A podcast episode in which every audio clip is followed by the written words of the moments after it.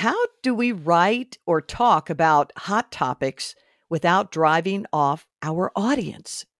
Today's guest will help us address sensitive topics in both our writing and speaking. So stick around. Your best writing life begins right now.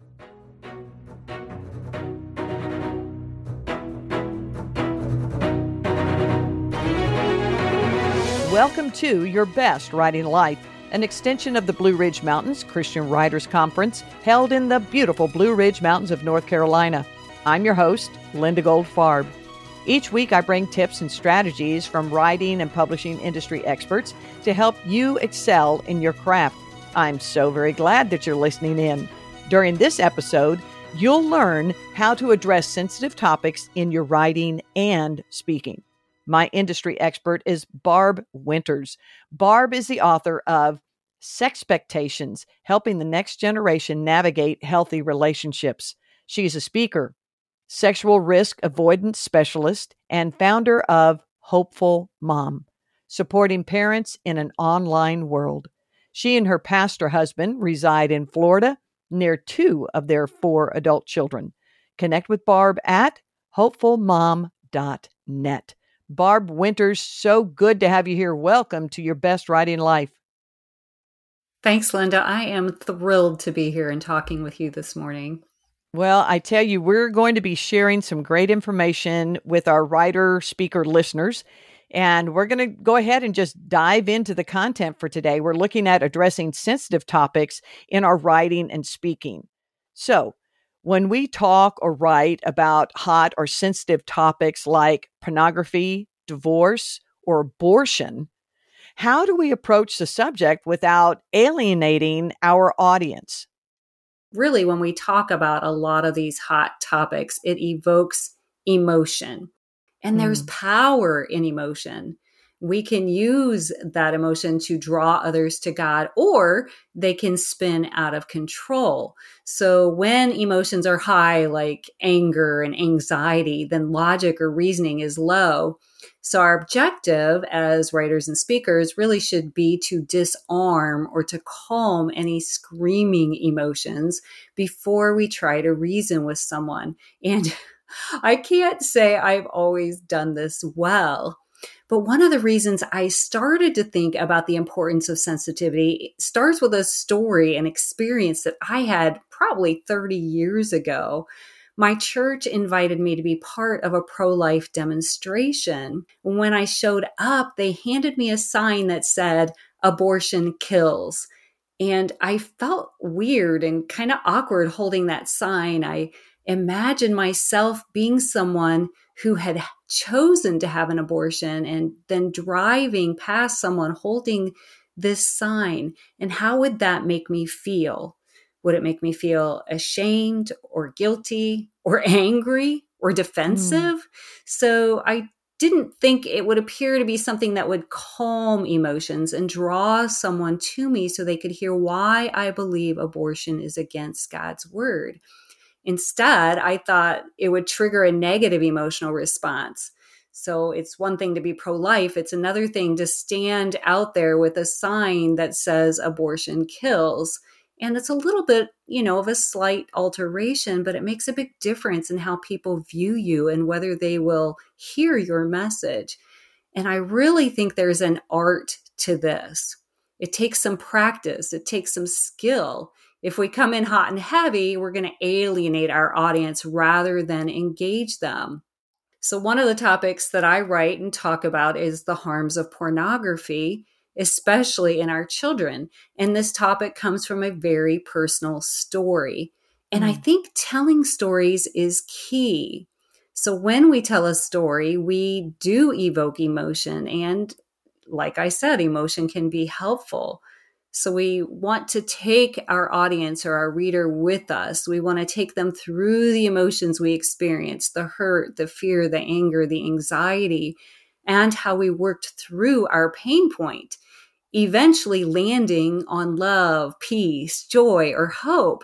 And through the story, we build a rapport with our audience. We build trust and credibility. We establish a relationship So when I tell people my son was addicted to pornography and how that affected me personally in my household, they're more apt to listen to what I say next. My research, my education, my credentials are all important, but all those are secondary to my story. Because by saying, here's where I was and here's what God did, my audience leans in they they do feel my emotion and they want to know how i escaped from my painful situation. And then i can help them understand why i'm for healthy choices like biblical sex and sexuality and against unhealthy choices like watching pornography. I can offer advice on how to keep their children from being exposed to pornography and and I can offer hope as a parent who's been there. I can offer hope to parents who are now in the thick of watching pornography. And I can offer hope that because I'm on the other side of it. Mm. I resonate with what you're sharing today, Barb, for mm. a few different reasons. I founded Parenting Awesome Kids many years back, and for five years was actively available and and working with and engaging with families on a weekly basis and diving into the importance of story, the importance of sharing truth, the importance of not compromising faith. And over the process, as I'm walking into this and thinking, all right, yeah, we're going to help parents Actually, it wound up being kind of a backdoor marriage ministry where a lot of parents mm. started realizing that there was the way that they reacted, responded in certain situations was kind of a catalyst or throwing, you know, fuel on the fire in dealing with situations with their children.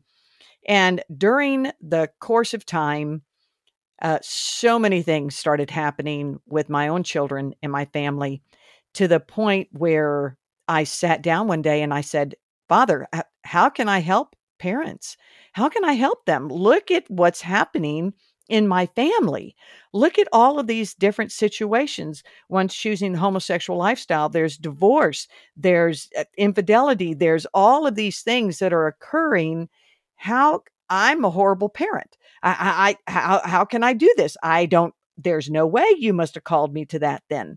And what he spoke into my spirit, Barb, was be authentic, be transparent, be honest, and you're not going to be perfect. So share yes. your story, share who you are. And Barb, I will tell you, when I stood in front of the class and we had had new people were joining all the time he literally he just grew it and grew it and grew it over the years. And i stood there and i said hi welcome. I'm linda goldfarb and as my husband sam is in the back and sam would wave and i'd say let me tell you about my family and i stood there and i shared about sam and i having a past of divorce and sharing everything that was going on truthfully in our family and I always, my children knew that this is something that I shared to help families. I didn't share anything my children were not aware of that was going to be shared. I want to make that point. And in the process, Barb, when I finished, so many people came up and said, I finally found a safe place. Mm. I found a home where I can come and I can be me. And they they because they were ready for the attack. I I think that that's sure. what I received from you out of your your answer here was we're not to go on attack to others, yeah. even in our writing or speaking. We we can't, you know, jump out there in our anger, in our flesh, in our in our retaliation and get get get get get because no one wants that. Who wants that? And then I appreciate what you said as far as, you know, our story is really primary compared to our credentials and being truthful. And the word says, right? They will know us by our testimony. So, Barb, with everything that occurred in Parenting Awesome Kids, what I realize is that God will use story. He will use our transparency, our authenticity. And that works the same whether we're speaking directly to someone or we're writing. And so I'm I'm finding what you're sharing with us to be a very, very powerful topic and area that as writers we need to be aware of. I love your story, Linda. And it's so true. We've got to be vulnerable. We've got to be authentic, um, especially when our, if, when and if we're dealing with the next generation, right? They're really needing that in our lives. And it, it breaks down those walls, really does.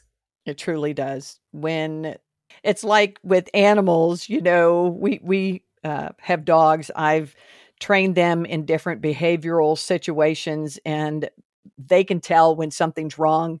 Well, younger generations, they spy when someone is in the middle of a lie or not being truthful. And when that happens, you lose them. And yes. as parents, as writers, as speakers, w- we can't afford to lose any of the platform that Father gives us. We've got to make the best of it. So, yes, that said, totally. that said, right? How do we transform our difficult, painful, um, hot topic past into a message that God can use to help others? I think our message is much more effective if we talk from a place of healing, not from a place of hurt. If the wound we've suffered is still raw, if it's still oozing, we're not ready to talk or speak publicly about this issue. I've I've heard speakers, you probably have too, Linda, who are still healing from the wounds and they begin to talk about the subject. They're passionate and they want to warn others about the dangers, and that's great. But I could see and I could sense that they were still hurting and angry and processing. And here's what happens the audience is not tuned into their message. Instead, the audience begins to feel compassion for the speaker. The speaker appears needy, and the audience mm. wants to comfort them. So while we want to be authentic and vulnerable, just like you were saying, we don't want to be needy. So we, because we want our listeners to focus on the message and not us. And that's what happens. So here's my writing tip for that. Before we begin to write or speak publicly about any sort of hot topic, spend the time necessary to heal, grieve your losses, pray through your hurts, walk through forgiving the perpetrator and seek forgiveness for any of your own wrongdoings. And we can do that through writing because writing is therapeutic. It can be anyway. So go ahead and write through it. But that's the first draft, the draft no one sees. So, for example, when I started writing about my son's pornography issue and how it affected me, I learned that I had been grieving. And I learned that through this process. I actually wrote about each stage of grief. And I even remember thinking at first that I had not been through the bargaining stage. But when I prayed about it and read about that stage, God showed me that I had bargained with Him. And so, I mean, I did eventually use that information and I put it in a blog post at Hopeful Mom, but it was later. It was after I had worked through it. And that was not my first draft, like I said. So there, there can be healing through writing, but it's not, that's not the time to shout about it in the public arena. And then once God has brought us through the healing and used the trauma to transform us, once that wound isn't as tender, I mean, it might have scars because we we have scars, don't we? Right. but it's not as tender. Yeah, we can use our past to help others. That's when we can come alongside them and guide them to the place that God has already brought us. And I knew I had healed one evening when I was talking with one of my really good friends. She and I were sitting around just drinking coffee and kind of catching up on all the things.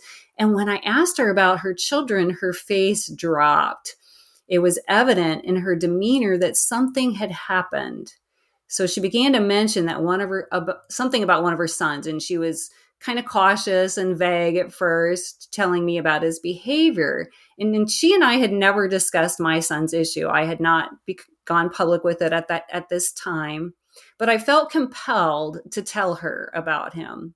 And I told her what had happened in our household and how it had made me feel and what we, we had done about it. And that's when she broke and spilled her story. And among other things, her son was dealing with a pornography problem. And now here's why I'm telling you this story. During that conversation, I remembered my emotions, but I was not experiencing them at that time. And I felt sorrow for my friend because I knew her pain but I was no longer living in that pain myself. And that's when I knew that God had done a mighty work in my life and in our household, and I could begin to speak publicly about this topic and not every hot topic has personal pain attached to it but some do. Obviously there's sure. been a lot of a lot of hot topics recently with covid and vaccines and all that brought a lot of emotions to the forefront. And and you've mentioned divorce you've mentioned uh, um, we've talked about abortion and we've talked about the lgbtq community et cetera. All those things come to the um, to come to mind when we we begin talking about what's sensitive or or to hot topics and how we need to really make sure that we're um, being mindful of what's going on. So I also think that we don't want to have a prideful attitude and that's really what it boils down to and I I kind of think of this positionally. So rather than me standing over someone's who who is now wallowing in their hurts and pulling them up from my upright position, I really mm. want to crouch down to where they are and gently lift them up.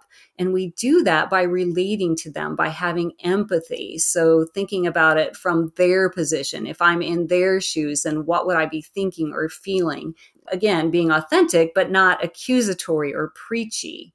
I think a great way to know whether we're being preachy in our writing or speaking is by being involved in a good critique group. They can really help you know if that that's happening. My critique right. group keeps me in check. and we need that eh, because we need someone outside of our head, someone outside yeah. of our emotions who they're not afraid to say, right now, I'm I'm just hearing all your feels and you're like just flooding that instead of, you know, or being, as you say, too prideful. You're just really a greater than thou comment just came out of out of this writing and we have to trust the critique groups that we're with as well i think that's very important too so this is true good. this is yes. Well so far barb what i have is we need to write and talk from a place of healing we need to be transparent but not to the point where we appear needy we need to real, realize that in speaking and writing that our first draft is raw and that's okay. We need to write it, we need to get it out there, but we don't publish the raw draft. What we're doing is we're working through and allowing the Holy Spirit to work through us so that we have everything relatable, but we're not speaking out in the emotions. And then once we're healed, recognizing that scars are okay, but to also know that we're not tender to the topic and I really like that word. When we are tender to something, it still makes us pull back and and cringe and get that little emotional tie there. And, and so we don't want to be tender to the topic. Then you said you know you're healed when you can remember your emotions, but you're free from experiencing them. And I kind of wrote that means that you're not really wearing them dripping from your sleeve. Mm. You know, it's it's okay, she gets me. I can tell in this individual's writing, this individual speaking, they know where I'm at as the reader, as the audience, yet I want to still listen because it sounds like they have something of value. So I'm I like that portion and then not to have a prideful attitude. I, I love the visual you gave us to crouch down. When I write to parents, there's a one of the topics that I talk about in the area of listening is the uh, stop, drop, and roll method. And that's when you stop what you're doing, you drop to eye level and then mm. you roll with what it is that they want to talk to you about and that eye level that getting where they are l- allowing them to see that you are not in a position that's higher than but utilizing empathy is so important yes. so important and then using a great critique group in order to kind of ferret all of that out this has been good. What what else in this area? That's fantastic. Wow, what a great summary. And a lot of this really does cross over, doesn't it, with parenting? Um, yes. these are these are techniques that I that I try and tell parents even. And um, again, from having learned by mistakes and these are not things that I've always done well in the past. And I think, you know, just lastly, before we, you know, move on to the next question, it is that this is a learning technique. But the good news in that is that we can learn it, right? We can practice it to the point where we get better and better. It's not something that we just throw our hands up in the air and say, oh, well, I just can't do this. It's not who I am. Yes, right. you can. it's a skill. We if if we are intentional with our conversations with our words with our posturing with recognizing that wow i'm still bleeding all over the place. This yeah who everyone's going to just be trying to take care of me and i'm supposed to be trying to help take care of them. And yes. if we can recognize that and be open to for me, it's even, you know, I ask Father, I go, right, am I using the words that are going to get to your kids? What do I need to do? How do I need to temper this? Where is it that I need to sit back and take a look and listen? Or, you know, I'm through all of this, but is this part still too raw for me? And yeah. I may have to modify what I write or what I speak on. And, yes. But yes. these are all great. They're great techniques. They're great understanding for us as writers that, again, you know, we don't want to attack anyone with our words. We know that our personal story has great value and that we can transform from our own area of pain and hurt, we can transform those emotions into viable mm. instruction and encouragement and equipping. Yes. And that's that's powerful. Yes. And that's where Satan wouldn't want us to do Girl. that, right? But God's going to use it. God's got better things in mind for what we've been mm. through. Mm. Mm, that's right. He truly does. Well, then now we have situations where we've got truth that we're dealing with. We have issues that we have walked through, that we have healed from, but they're not fun topics. They're topics that maybe have a for a better better way of putting this, a right or left bent at understanding and receiving them, right? I'm not talking politically here, but we can be in the same room, hear a certain person talk, and walk away with differing opinions. So, how do we then, how do we speak right in love without watering down or compromising the truth? Truth is truth. This is what's happened. How, how do we walk that out? Yeah. And that really is where it gets tricky, right? So yeah. We want to remember first of all that that our desire is to draw the reader in and not repel them. And one way I do that by is by assuming that each person who's reading or listening has dealt with the issue or has a family member who has struggled with whatever problem I'm addressing. And of course, because I I talk about pornography a lot, one example is that porn is so pervasive that everyone has been touched by it whether they know it or not. If it's not in their immediate family or household, then their neighbor or their extended family. So again, putting yourself in their place and whatever the subject matter, we don't want to use a condemning tone, but an empathetic one. So I think of Daniel in the Bible. I, he, I believe he did a great job of this when the king's official told them what they were supposed to eat. And he mm. didn't want to corrupt his body with food that God had said not to eat. So when he approached the king's official to ask for exception, he did so with respect and politeness. He was confident but not arrogant.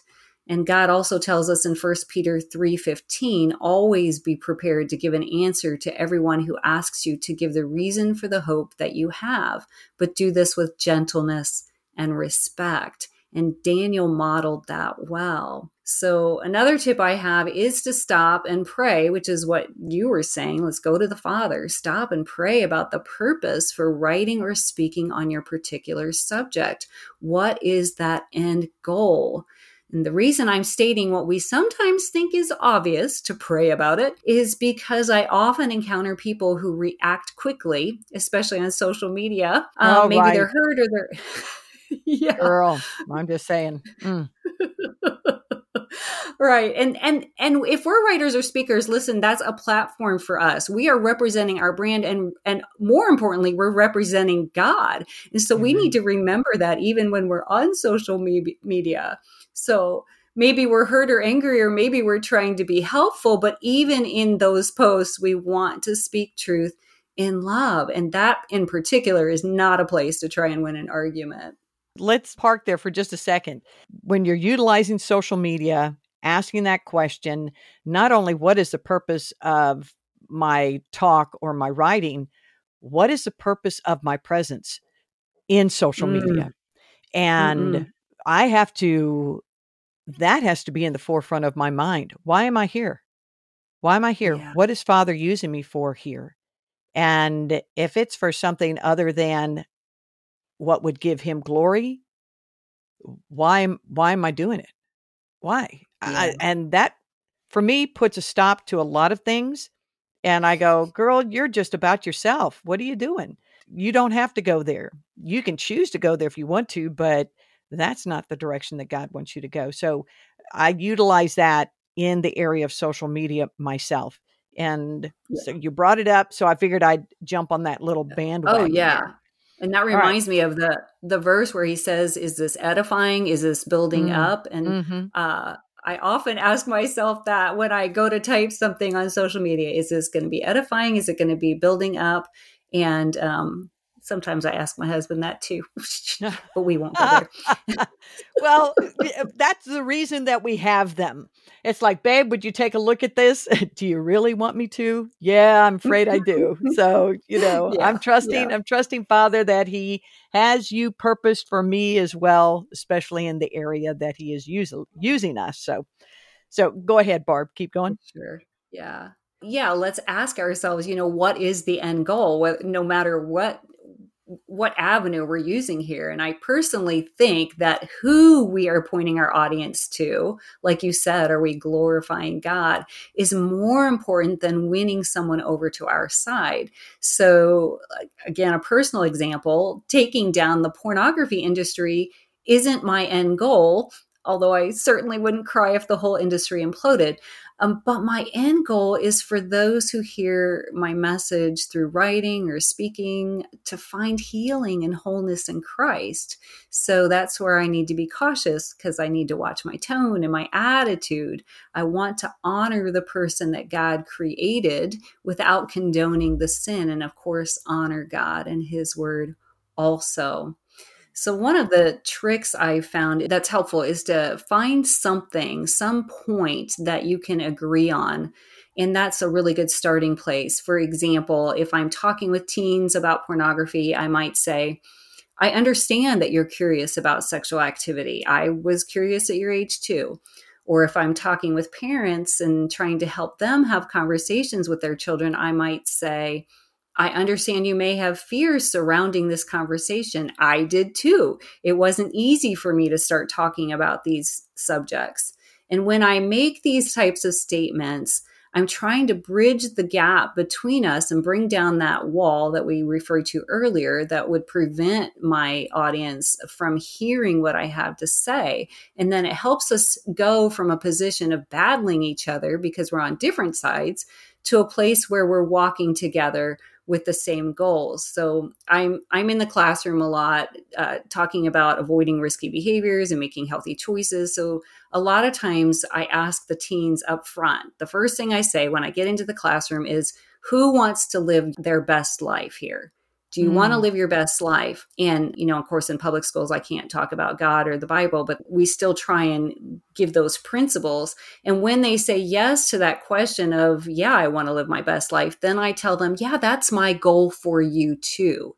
And I think that helps them to see me as an ally, that I'm trying to come alongside them and help them and walk with them so that's you know i try and flip the perspective a little a little bit especially there and even in our in my writing. I'm not a, just against something. I'm actually for something. So i'm not against watching porn.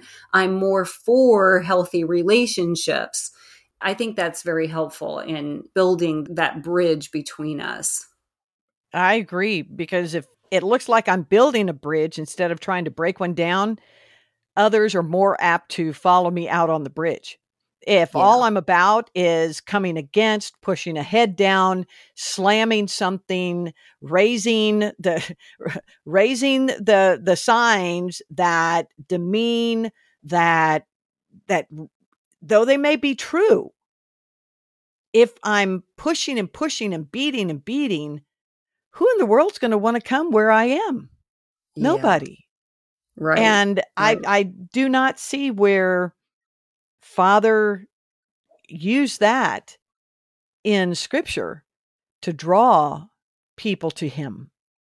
It was always the open arms, the open arms of yeah. Christ, the the relationship building, not the destruction.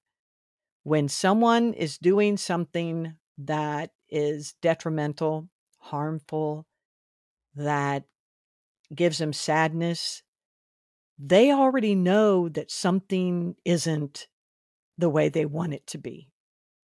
If we come across and say, as you were saying, Barb, you know, are you wanting your best life? Yes. Oh, good, because that's what I want for you too. Yeah.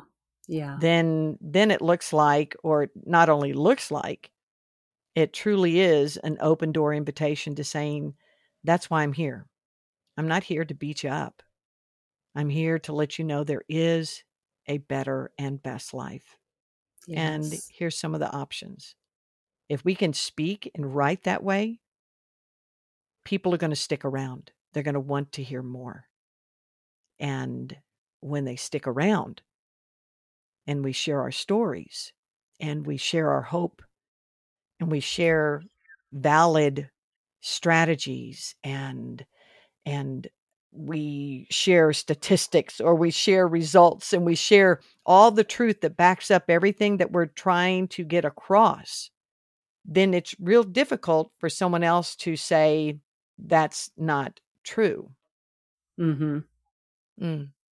what else would you like us to walk away with today any final thoughts that you have yeah, I'm I'm glad that you brought up the word hope because that's exactly what I I wanted to end with. And and that's what I end with when I'm writing. I always try to offer hope and so, whether we're writing a blog post or having a one on one conversation or talking in front of a huge crowd, we want to leave them with that hope and, and possibly even a challenge because the challenge gives them something tangible to work on, something that will maybe help them understand our perspective.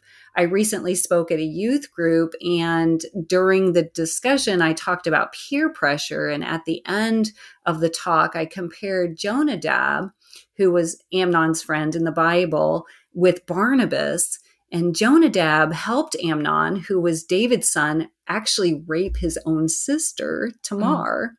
and that's the story we found in 2 Samuel 13. But Barnabas was an encourager. He encouraged his fellow believers and friends to remain true to the Lord with all their hearts. And we find that in Acts 11. So, my challenge for this youth group was to be a Barnabas and not a Jonadab. And so, here's my hope for your audience today, Linda. Your story is not wasted. God redeems and the passions he puts in our hearts, the heartaches he allows in our world, the words he places in our minds are to be used to draw others to him. We have a gift and a calling and a purpose. So go ahead mm. and pick up that pen and write. Amen. Pick up the pen and write. Don't drop the mic, use it. Yes. And great words. Great words, Barb. Thank you. Thank you so much. This is this has been very enlightening and encouraging. And maybe some things that we're familiar with, some strategies we're familiar with. But I think that it's appropriate to repeat, to bring back up to our memory, to come back in with, hey, and don't forget step one, two, and three. Mm-hmm. We may mm-hmm. have heard things from other people over the years, but as writers and speakers, remaining current and always keeping in the forefront who we're writing for and who we're striving our readers and audiences, listening audiences, to be drawn to. And always Jesus Christ. Always, always. Amen. Powerful. Amen. Well, as we wrap up, you have a book called Sex, excuse me. Probably a lot of people get that tongue twisted quite yes, often. Ma'am. But Sexpectations, helping the next generation navigate healthy relationships. With this book itself, is this something because it does cover a topic that a lot of a lot of Christians are going, wait, wait, wait, what? You can't talk about la la la la la la so um not going into the detail of the book, but is this a difficult book to get people to pick up on a bookshelf? Yes, yes, it's a hard topic. It's a hard sell, is what I've heard from my my publisher. Um, yeah, because it, you know, we don't want to be seen holding a book that has the word sex on it for some mm. reason we christians shy away from this topic and that is my goal is to just break down that that goal that stigma surrounding all that so maybe we should call it expectations like someone with their finger or their shh okay, shh. yeah but we really need to know right because we it is it is an area with all the others with all the others that are difficult to discuss. Yeah. We have generations coming up where they're looking for answers everywhere. Mm. And if they're not given a resource with healthy and biblical truth, then they're going to stay in a pit and their relationships yeah. are not going to thrive because they're going to miss that one element in the element of Christ. And God wants us to have healthy sexual relationships. He does. Absolutely. That's how he designed us. So kudos on you for writing the book. I pray that Thank it you. does get picked up more and more often and that people that they're not shamed to pick it up, that they realize they need an answer that they're not getting right now, especially for those of us who are feeding into the next generation. Yes. I tell you, healthy relationships are key. They are key. Yes. And y'all, you'll be able to find um, the book on Barb's website, on Amazon, and through the publisher, Leafwood Publishing. We'll have all of the links here in our show notes as well, where you can find her at hopefulmom.net, Facebook, Instagram, LinkedIn, We've got it all here for you, all of it here for you. Barb Winters, thank you so much for taking the time to be here on Your Best Writing Life. Thank you, Linda. I feel so blessed and honored to be here.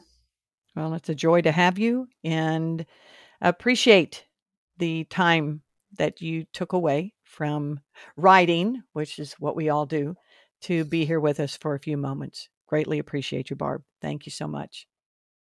And thank you, friends, for joining us. Please take a moment, if you would, to share this podcast with another writer or two.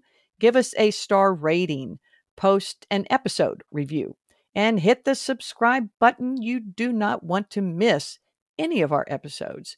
Take them and jot down what you've listened to and go back and binge. There are always binge worthy episodes here on Your Best Writing Life. I greatly appreciate everything that you have to say about this podcast, and I greatly, greatly appreciate what you choose to write for the kingdom. I really do. I greatly appreciate that. This is Linda Goldfarb, and I look forward to being here with you next time on Your Best Writing Life.